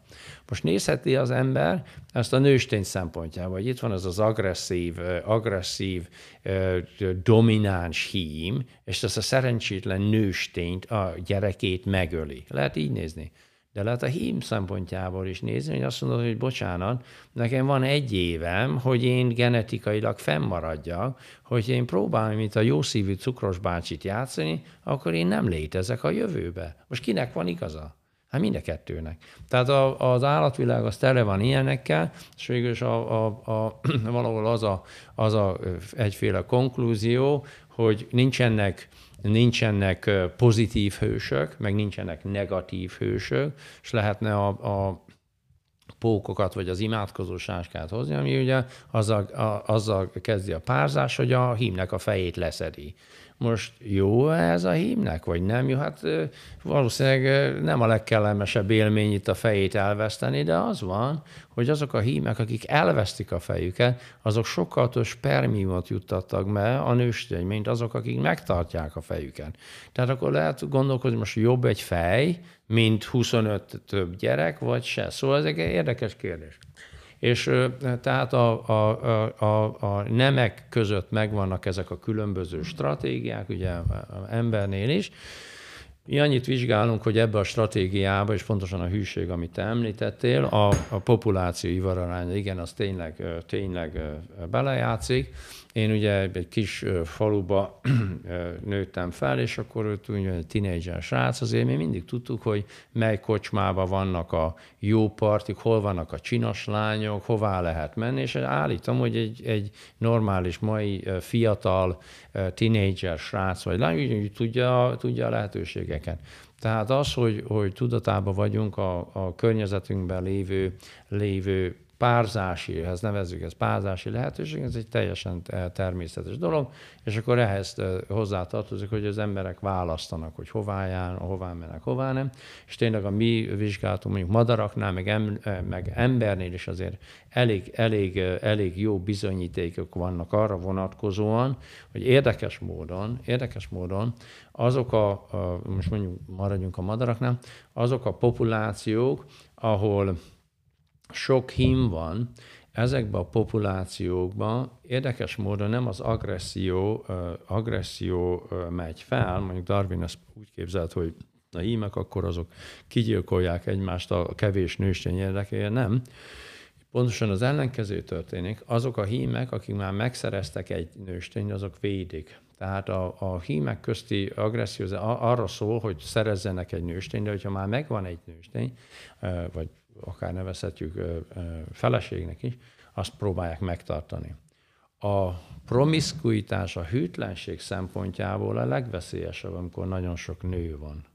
És ezt lehet látni emberi populáció. Miért? Azért, mert túl sok a lehetőség. Kevés férfi van, és akkor a, a nagyon sok nő van, és akkor a, a, a nők próbálják megtartani a férfét, próbálják valamilyen módon magukat, de mindig vannak fiatalabbak, mindig vannak csinosabbak, mindig vannak, akik hamarabb hajlandók arra, amire, amire kellene, vagy nem kellene, stb.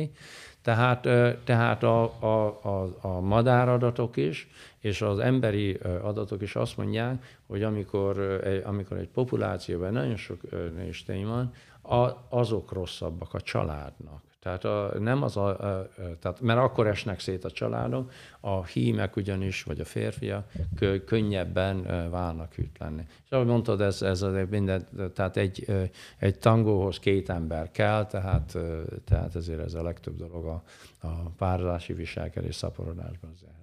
De érdekes, hogy a, a madarak meg, a, meg az emlősök, vagy az embernél sok hasonló mintázat van, végül is a, a, a, az, e, a madarak nagy része is egyébként családba él, és, és úgy általában monogáma, nem teljesen, általában monogáma. Általában monogáma. Általában monogáma, igen, igen. Mert ugye azt látjuk, hogy a népesség szempontjából, mondjuk ha Magyarországot vizsgáljuk, a férfiak és a nők kiegyenlítettek egészen 65 éves korig, akkor van egy változás, azért a férfiak egy picit hamarabb hullanak, de mégis azt, vett, azt vehetjük észre, hogy a második világháborútól kezdve emelkedtek a, a vállások, és lassan már ott járunk, hogy az első házasságok fele, egyes régiókban pedig 70%-a tönkre megy, és igazából itt ugye nem változott meg a, a, a nem iráta, hanem uh, valahol uh,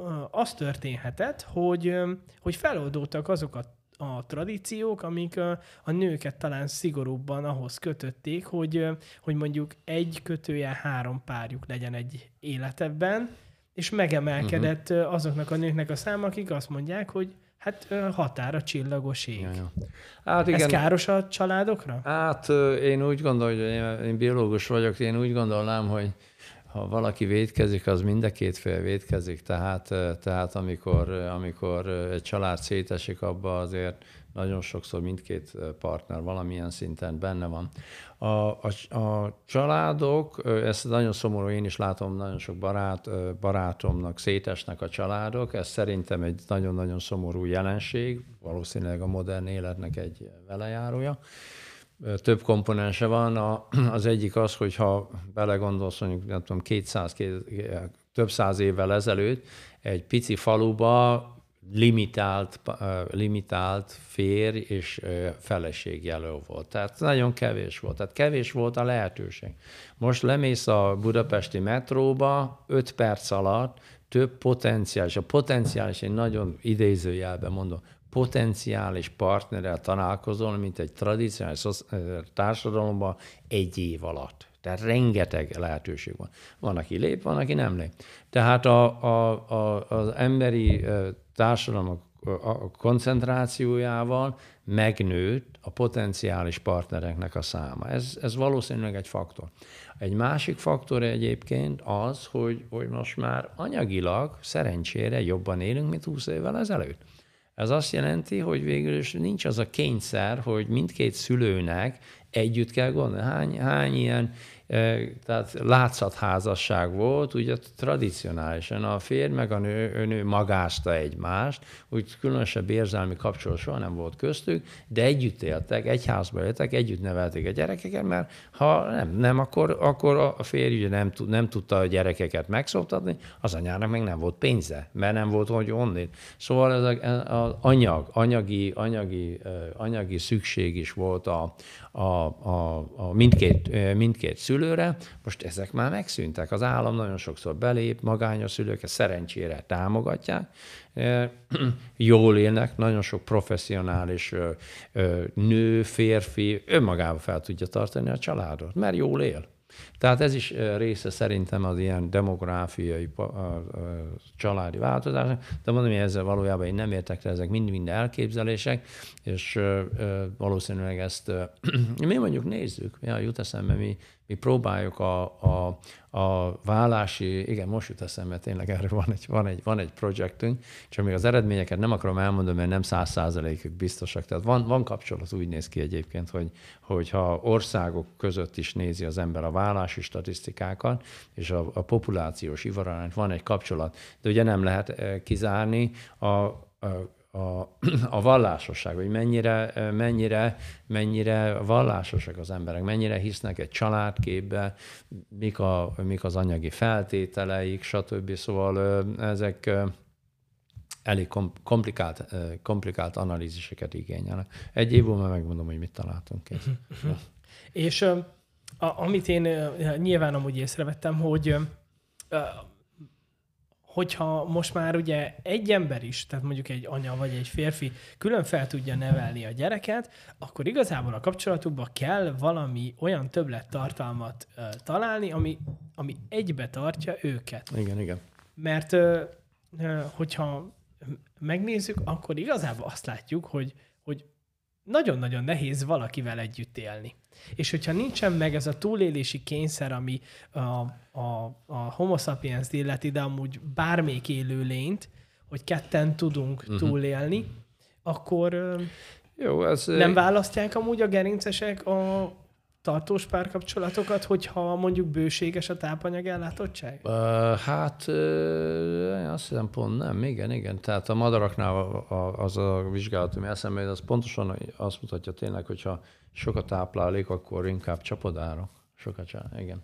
Tehát uh, visszatérve azért a, a, a hűség, hűtlenség vonalára, azért itt vannak, vannak, vannak tendenciák, és, és azt hiszem, hogy a jó, jó elméleti modell van, mint Barta Zoltán kollégám, itt a Debreceni Egyetemmel készítünk, ez nagyon Zoltánnak a munkája volt. Tényleg pontosan ugyanaz, amit te jósoltál, hogy, a, hogy azok, a, azok a családok, ahol a férfi tud specialista, tehát valamit egy, egy dolgot nagyon-nagyon jól tud. A, a nő valami másba specialista, ez fenntartja a, a, a párkapcsolatot, mert gyakorlatilag kiegészítik egymást. Na most egy, egy, egy komponens ennek a rendszernek az, az is, hogy egyre inkább individuálisan neveljük a gyerekeket, a mi időnkben az, hogy tehát amikor mi Angliába kimentünk a 90-es évek közepén, akkor az összes angol barátunk az teljesen el volt képedve, hogy nálunk a két fiunk az egy szobába lakik. Hogy lehet ilyen, hogy lehet ilyen barbár szülő, hogy két két év van a két fiú gyerekünk között, egy emeletes ágyon alszik, hogy micsoda elképesztő szülői felelőtlenség, hogy még annyit se tud, hogy egy külön szobába tegye. És azóta látom, hogy gyakorlatilag majdnem mindenki a mi ismerőseink közében, már mindenki egy gyerek, egy szoba, egy gyerek, egy szoba, egy gyerek, egy szoba. Nos, ez nagyon jó, mert ugye most már a gyerek is megkér, hogy az az övé, meg a stb., de végül is mi individuál, tehát olyan kis herceggé, meg hercegnőként neveljük fel a gyerekeket, és ugye amit egy hercegnő, vagy egy herceg gyerek úgy nő fel, akkor az első dolog az, hogy hát ő nem akar valaki máshoz alkalmazkodni. Ő megszokta, hogy ő azt csinálja, amit akarja. Tehát végül is mi a gyerekeinknek a jövőbeli párkapcsolatát teszünk nehezé, mert, mert, mert valójában egy kicsit azt sugaljuk beléjük, hogy ők a legfontosabbak a világ, biztos, hogy azok szegények. De ugye mi úgy, úgy neveljük fel őket, csak ugye az a másik, azt is el kell nekik mondani, hogy azért bocsánat, azért a másikat is respektálni kell. Tehát valahol itt, itt a, a szocializáció, tehát individualiság felé szerintem van egy, van egy trend, ami, ami a hosszú távú párkapcsolatok iránti igényt szerintem csökkenti. De erre nincs adatom, meg végülis ez csak ilyen megfigyelés.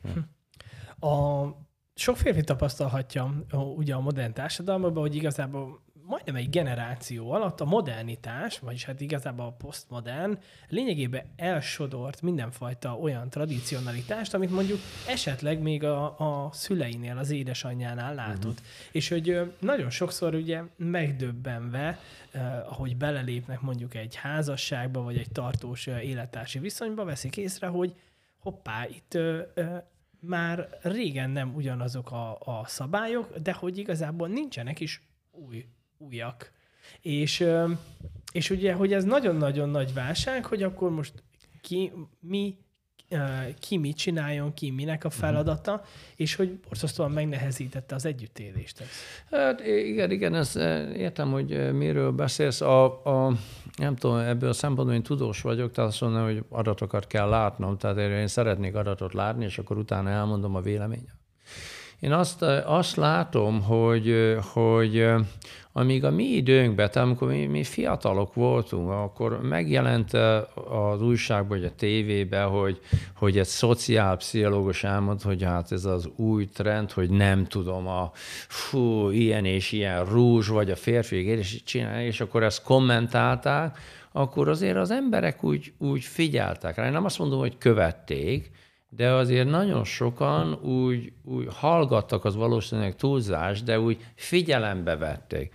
Most gyakorlatilag senki nem mer mondani semmit, mert valamilyen réteg felháborodik. 2000 százalék. És akkor nagyon paláve. Ezért én, én is a, a lehet, én nem szeretek emberről beszélni, mert ö, valakinek ö, valószínűleg nem teljesen az, az, é, az a vélemény, ami nagyon jó, csak kivéve én tudós vagyok, én szeretem az adatokat látni, és akkor utána beszélgetünk. Állatok eddig még nem beszéltek vissza, tehát, tehát még, még itt járunk, meg azért rendszerint, amikor állatokról beszélünk, akkor ott vannak adataink, és akkor arra, arra építünk. Tehát én annyit látok, hogy a, hogy a társadalomba, és mondjuk ez egy sajnálatos dolog, a, a tudósoknak, vagy a, a szakembereknek a szerepe az marginalizálódott, a, a nem ők azokat, akik a közvélemény figyeli, meg nincs is idő rá, mert mindig nézzük, hogy mi a legújabb hír, ami öt perc múlva egyáltalán nem érdekes.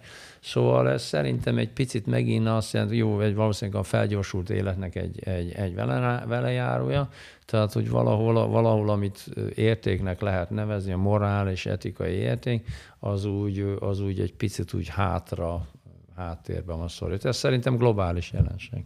A madarakat, ha a madarakat nézzük, akkor a nemi szerepeket mi az, ami átdimenzionálja? Ja. Mik azok a külső hatások? Ja, hát, azok a faktorok? hát igen, pont azt nézzük a, a, ebbe az élvonal vizsgálatban. A, hát a rövid válasz az, hogy nem tudjuk. A hosszú válasz arról tényleg több órát tudnék beszélni. Amit mi próbálunk, az az, hogy próbáljuk, a, a, ugye az, hogy nemi szerep, tehát itt az, hogy biológiailag milyenek vagyunk, az, az úgy nagyjából ott van a, a gének, amit kaptunk, az, ahogy minket felneveltek, tehát valahol ez úgy benne van, de az, hogy, hogy, hogy a mi, a, ugye a nemi szerepnek mi, mi a, a biológia, evolúciós nemi szerepet nevezzük, tehát hogy hogyan viselkedsz egy, egy párválasztási helyzetben, megpróbálod-e a partneredet megtartani, vagy se, hogyan gondolod a, a, az utódodat. Ebbe a két fontos komponens, amit mi, a mi vizsgálataink erősen alátámasztanak, az, az, az a környezet, és pontosan ezt a környezetet említetted. Klasszikus példa az a, az a egy nehéz, kihívó környezet, mint például a Antarktisz a pingvinek esetében, vagy akár egy olyan környezet, ahol a kis trópusi békáknál a, a, a, a peték nagyon gyorsan kiszáradnak, tehát a papának meg a mamának feldváltva kell nedvesen tartania. Tehát a két szülőnek együtt kell dolgoznia. Ez az egyik komponens, ugyan a pingvineknél is azért az, hogy kívül, kint mínusz 40 fok van, és, és hónapokig kell hónapok alatt lehet csak annyi táplálék, ilyen kis garnélarákot összeszedni, amivel az utódokat lehet etetni. Az egy iszonyú szelekciós kényszer, hogy együtt gondozzanak a, a, a szülők. A mi vizsgálatunkkal egyébként dolgoztunk sivatagba is, és ott is a, a déli órákban 50 Celsius fok fölé megy a hőmérséklet, ahol, ahol a, a, az pont székili le, amit csináltunk, amit vizsgáltunk, a két szülőnek nagyon szinkronizálni kell, hogy felváltsák egymást. Itt nincs mese, tehát nem lehet vitatkozni, hogy én most elmegyek a butikba, azt veszek valami hülyeséget, vagy a más rác elmegy, hogy én a, a, a kocsmába akarok a haverok. Itt nem lehet, mert akkor nincs gyereke. Tehát egy nagyon erős kényszer van hogyha a környezet ilyen enyhe, tehát ö, ö, nem nincs különösebb büntetés olyan szempontból, hogy a, hogy a gyerekek viszonylag kevés szülői gondozást igényelnek, akkor lehet kavarni. Akkor, akkor papa, mama, mindenki azt csinál, amit akar. Majdnem. Nagyjából ez a, ez a mintázat a madaraknál. Ez az egyik komponens, amit mi, mi vizsgálunk, és úgy szerintem valamilyen szinten ez igaz. A másik az pedig az ivararány, ahol egy-egy az ivararány, ahogy úgy, nagyjából úgy a rendszerek beállnak. Nem azt mondom, hogy csak monogámia, nem igaz, de hogy monogámia domináns, mert egy, egy hím, egy, egy nőstény, és akkor ott a, ugye a populáció ugye elfogynak a szaporodó képes egyedek, mert ugye egy, egy, egybeállnak. A, a változatosság akkor jelentkezik, amikor nagyon a, a nőstények felé eltolt arányban, vagy a hímek felé, és hogy miért van eltolva, az egy következő kérdés, hát ezt megint nem tudjuk. Mondjuk itt van a COVID, ez egy jó példa, hogy egy betegség mit okoz. A, a statisztikák szerint a a megfertőzések száma az, abban nincs különbség, férfiak és nők egyforma, de a, a férfiak között kétszer, legalább kétszer van, úgyhogy országonként változik, többször nagyobb a mortalitás, a halálozási szám, hogy aztán ez miért? Hát egyszerűen azért, mert a rossz génjeink vannak, sajnos. Ja férfiak miért halnak hamarabb? Igen, igen, ezt sokat kérdezték. Hát igen, a, mi erről írtunk egy körülbelül egy éve, egy éve ezelőtt a cikket. A rövid válasz az persze, hogy nem tudjuk, de valószínűleg a, sajnos a génjeinkben van, az az Y-kromoszóma, ami ugye bennünk megvan.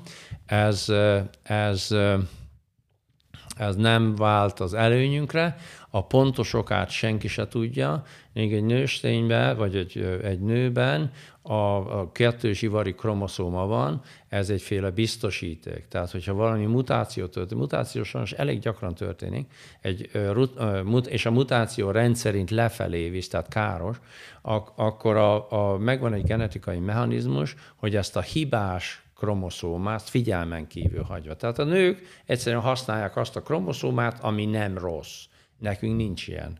Nekünk ott van, a, és az X-kromoszómán van egy csomó gén, az Y-kromoszóma egy, egy kis nokedli, egy nagyon-nagyon picike. Annyi van rajta, egy, egy, egy gén SRY, ami elindít minket a férfi útvonalon. Na, ami érdekes, és ez egy érdekes dolog, amit a Liker András kollégámmal fedeztünk fel pár éve, és több más kollégával, hogy madaraknál pont fordítva van madaraknál a kakasban van az XX, tehát ott, ott van a két ivari kromoszóma, és a tyúk az, ami végül is a, a férfiaknak a megfelelő, a, a, a tyúkanyóban van, van az XY-nak a megfelelője. és hoppá, a tyúkanyó hamarabb hal, mint a kakasz. Átlagosan. Tehát, és az érdekes módon ez megvan az em, a, a hűlőkbe is, ugye a, a hűlőkből származtak a madarak is, meg az emlősök is, és az a, az a mintázat, hogy most már több tőlünk független vizsgálat is alátámasztott, hogy, hogy rossz hír, hogyha valakinek különböző ivari kromoszómája van. Tehát az persze most örülünk neki, hogy fiú, én is örülök, mert két fiam van, meg egy, egy fiú unokám, de evolúció szempontból ez nem biztos, hogy nyereség, mert a lányok a biztosak. Akkor ez egy hogy mondjam, egy kicsikét negatív kezdet, vagy egy picikét rosszabb ómen férfinak születni a kezdetnél. És ugye a, én olvastam a tesztoszteronról is kutatásokat, hogy ugye maga, a, maga ez a hormon is ö, olyan dolgokat vált ki, mint a szociológiában ismert fiatal férfi uh-huh. szindróma, ami az elképesztő kockázatvállalás azért, mert hogy imponálni akarnak a nőstényeknek, és hogy belekeverik magukat olyan veszélyes dolgokba, uh-huh. ami amúgy szükségtelenek lennének idézőjelesen, mármint a nők nem keverik magukat igen. ilyenbe. Nem, ez, ez, igen, igen, ez valószínűleg, igen, igen, ez, pont most írunk egy cikket, a, amiben humán, tehát emberi demográfia adatokat is felhasználunk, és a, hogyha nézed a, a mortalitási statisztikákat, ott valahol 18 és 35 év körül a fiúk megőrülnek, már elnézést. Tehát a, a férfiak körébe autóbaleset, gyilkosság, a betegségek következtében a halálozások száma többszöröse a nőkénál. Tehát ez ott a, abban az életkorban ez, ez egy domináns jelenség, és akkor ez, ez gyakorlatilag azért ne felejtsük el, hogy születni viszont picivel több fiú születik. Tehát a, a férfiak a minden életkorban többen, gyorsabban, több, több fiú hal el, mint több lány, bármelyik életkorra nézzük, de valahol a 18-30-as évek, ott meg sokkal több, mert pontosan ez, amit mondanom. Na most ez egy érdekes dolog, azt, azt nagyon sokan nem, nem értik, hogy, hogy a, a, a hímeknek és a nősnek, most beszéljük akkor a, a, a férfiakról és a nőkről, a reproduktív siker az egyforma. Tehát, hogyha, hogyha egy faluba tíz gyerek születik, akkor ez azt jelenti, hogy, hogy az összes, a falu összes férfiának tíz gyereke van, meg az összes nőnek is tíz. Na most tehát az, a, a, a reproduktív siker az ugyanaz. Na most ennek a varianciája, tehát a változatossága, az egyedek közti ö, ö, variabilitása a kérdés, a, a nőstények és a nők szaporodási siker az limitált. Az embernél azt hiszem 67 volt, tehát azt hiszem 67 volt a legtöbb, az a Guinnessben van benne, azt hiszem 67. A, a, az egy orosz, orosz nő volt, akinek a legtöbb gyereke volt. Férfiak körébe, hát a, a Genghis Kántól kezdve, a török szultána, azt hiszem a, a, a rekord az egy olyan 900 gyerek között van. Tehát a férfi stratégia, és akkor itt visszalépnék az oroszlán példára, mi, a, mi, a, mi jó, meg mi nem jó, hát ez igen, ez attól függ, hogy te, te, te történetesen férfinak születtél, vagy nőnek, a, a nyerő férfi stratégia az, hogy tesztoszteronnal próbálod a saját sikeredet megnövelni. Ennek a jó esélye, egy, egy, egy pozitív eredmény az lehet, hogy sok gyereked van, de ez szerencsétlen következő az lehet, hogy a, a, a immun, immun, mert ugye az immunrendszert lenyomja, az első koronavírus kinyom. Tehát egy olyan nagy nyereség, meg könnyű veszteség. A, a, a nőstények azok biztosabbak ebből a szempontból, mert egy ö, átlagosan ugye azért nem tudom, emberi populációktól függően, hogy hány gyerek, gyerek születik, de a maximum is csak 67 körül van. Tehát 0 és 67, nem 0 és 900, mint például a, egy, egy szultán esetében. Tehát a, a, ne, ők nincsenek rákényszerülve, hogy, hogy annyira, annyira ö, ö, csúcson legyen, mert hát végül biológiai szempontból, akkor is még azért 67 gyereket ki, kihozni, azért fú, azért az egy kemény munka lehet. Az meló, az mert, projekt. Persze, hát persze, nem, nem egy, hanem Az az, sok. átívelő az a. Persze, az biztos, hogy nagy projekt, de akkor is nekik a limit az lejjebb van. Tehát, a, tehát ez evolúciós szempontból ez, ez, egy, ez egy komponens, de nyilván van a kulturális része, tehát én nem azt mondom, hogy nincs, mert ugye ahogy a kisfiúkat felnevelek, a kislányokat felnevelek, ha bár most már egyre inkább, egyre inkább a, a szülők próbálják nem, nem ilyen előre determinált nevelési útra tenni a gyereket, hanem próbálják nagyon, nagyon szélesíteni a palettát, ahol a kisfiúk meg a kislányok működnek. Tehát vannak, vannak biológiai dolgok, amikkel együtt kell élnünk, és ennek ellenére azért azt hiszem, hogy, hogy nagyon sikeresek tudunk lenni, fiúk, fiúk is és lányok is. Hogy látja a, a jövőjét a, a kutatói szempontból? Mik a, mik a tervek, álmok vagy vágyak? Mert hát elképesztő dolgokat élt meg, és még mindig érzem önbe ezt a hatalmas energiát. Hova, hova tart ez a hatalmas energia? Ma nem tudom, fú, nem tudom, én a fú, koronavírus, majdnem, majdnem, a, majdnem nagyon rövid, másfél évvel ezelőtt nekem a koronavírusom volt, hogy, hogy egy, egy reggel én elbúcsúztam a feleségemtől, tehát azért az a jövő az nagyon-nagyon körül, kora, tehát nagyon gyorsan úgy tűnt, hogy vége lesz, hát szerencsére itt vagyok. A, hát mifelé megy az ember? A, hm, nem tudom, rengeteg érdekes kérdés van. Szeretnék még né- néhány jó hallgatót felnevelni, szeretnék fiatal kollégáknak segíteni, szeretnék azért a természetvédelemben is valami hasznosat csinálni, amit lehet. Hát úgy nagyjából ez.